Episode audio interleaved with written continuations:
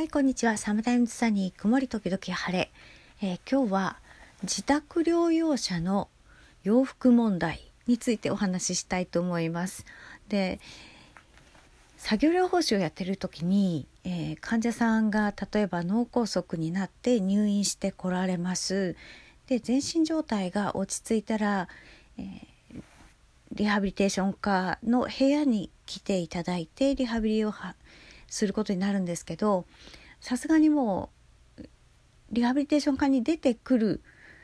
うんと、病室から出られるようになった時にはパジャマっていうわけにはいかないんですよね。でその時に皆さん何をこうお召しになるかというとスウェットの上下なんですね大抵が。でまたはジャージですね。で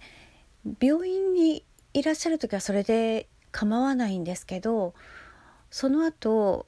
退院されてで復職しないで復学しないっ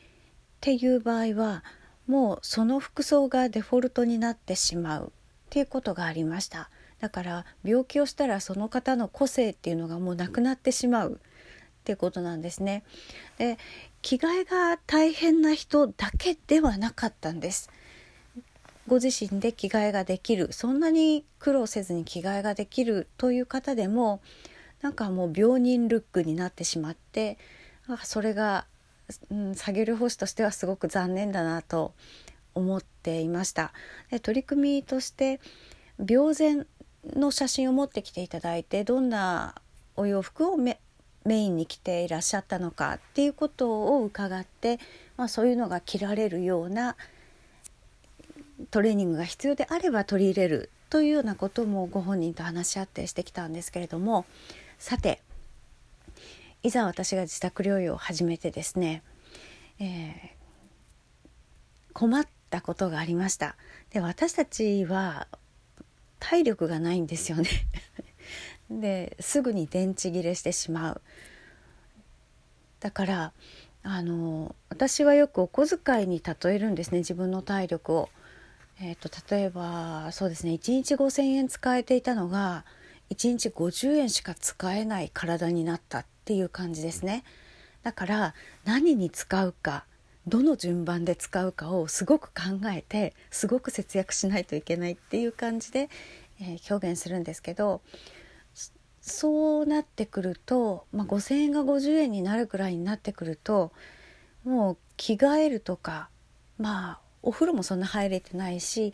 着替えるっていう1工程増えることがすごくしんどいんですよね。でこれ対処法が2つ2つっていうか2タイプあってうんと日中をどの格好で過ごすかということなんですよね。で私はパジャマ派なんですね。これ寝る時どんな格好で寝ているかっていうのにも左右されるんですけど絶対パジャマに着替えて寝たいんですよね。ということは夜パジャマで寝ようと思ったら昼間もパジャマかっていうとそれは無理があるさすがにね。で私ブラしないとすごい気持ち悪いんですよね。今でもワイヤー付きのブラをしてるんですけどブラをしないっていうのは気持ち悪くて仕方がないのでガシッとワイヤーで止めないと嫌という面もあってパジャマで過ごすのはすごく無理があるんですね。だから一旦、えー、部屋着的なものに着替えます。部屋着っていうのは私の場合はそうですね夏だったら上は T シャツで下はえっとねユニクロのトレーニングパンツみたいなやつジャージ素材のうんもうちょっと通気性のいいような七分丈のパンツですごく履きやすいのがあるんですね。であのウエストはゴムっていうやつですねその上下を着ていますそれだったら起きていても宅配便を受け取るぐらいはできるし家族もそんなに変な感じじゃないしそのまま横になるっていうこともできるんですね。で冬だったら、えー、とそうですね上は寝るシャツあの普通の面のカシャカシャしたシャツだと、まあ、シワになるとかなんか窮屈だっていうのがあって、えー、冬場は綿なんだけどちょっと分厚いネルの生地のシャツが出ますよね。でかぶりのシャツを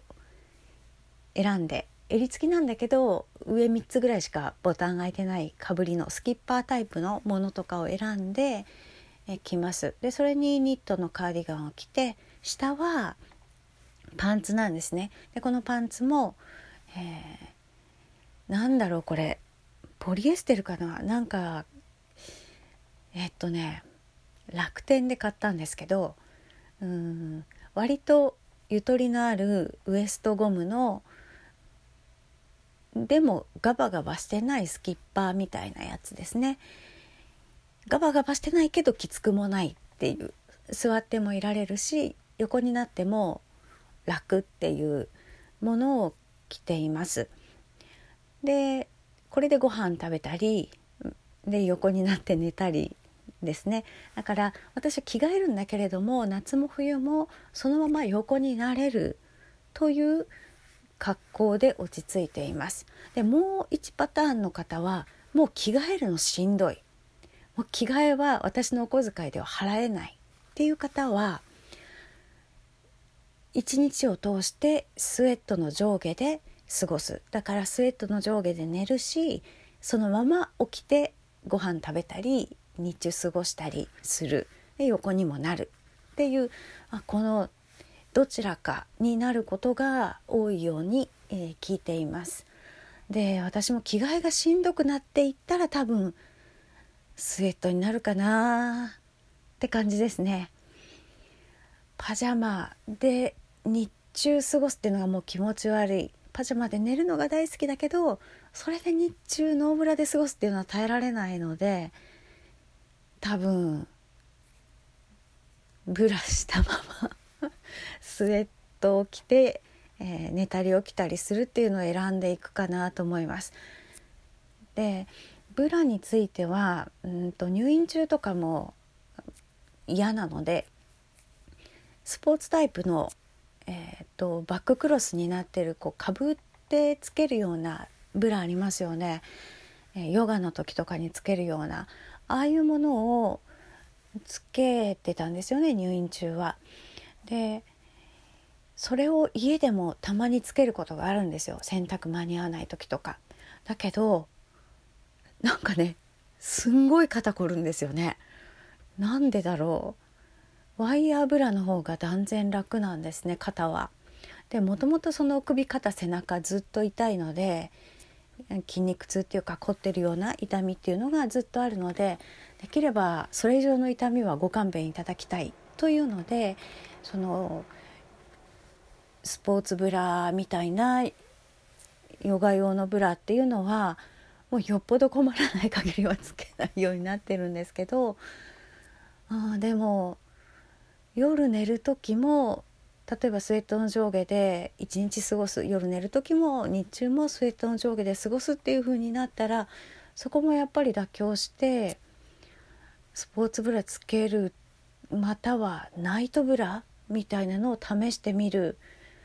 必要があるのかなとか思いながらまあなんとか着替えております。で私が着替えない日はもう本当に一日布団の中にいる日本当に起き上がらない日ですね食事も運んでもらって食べるっていうような日はもう起きないので一日パジャマなんですけれども、まあ、今のところはそういうふうにしてゆるい部屋着さすがにねスーパーにこのまま行けるかっていうと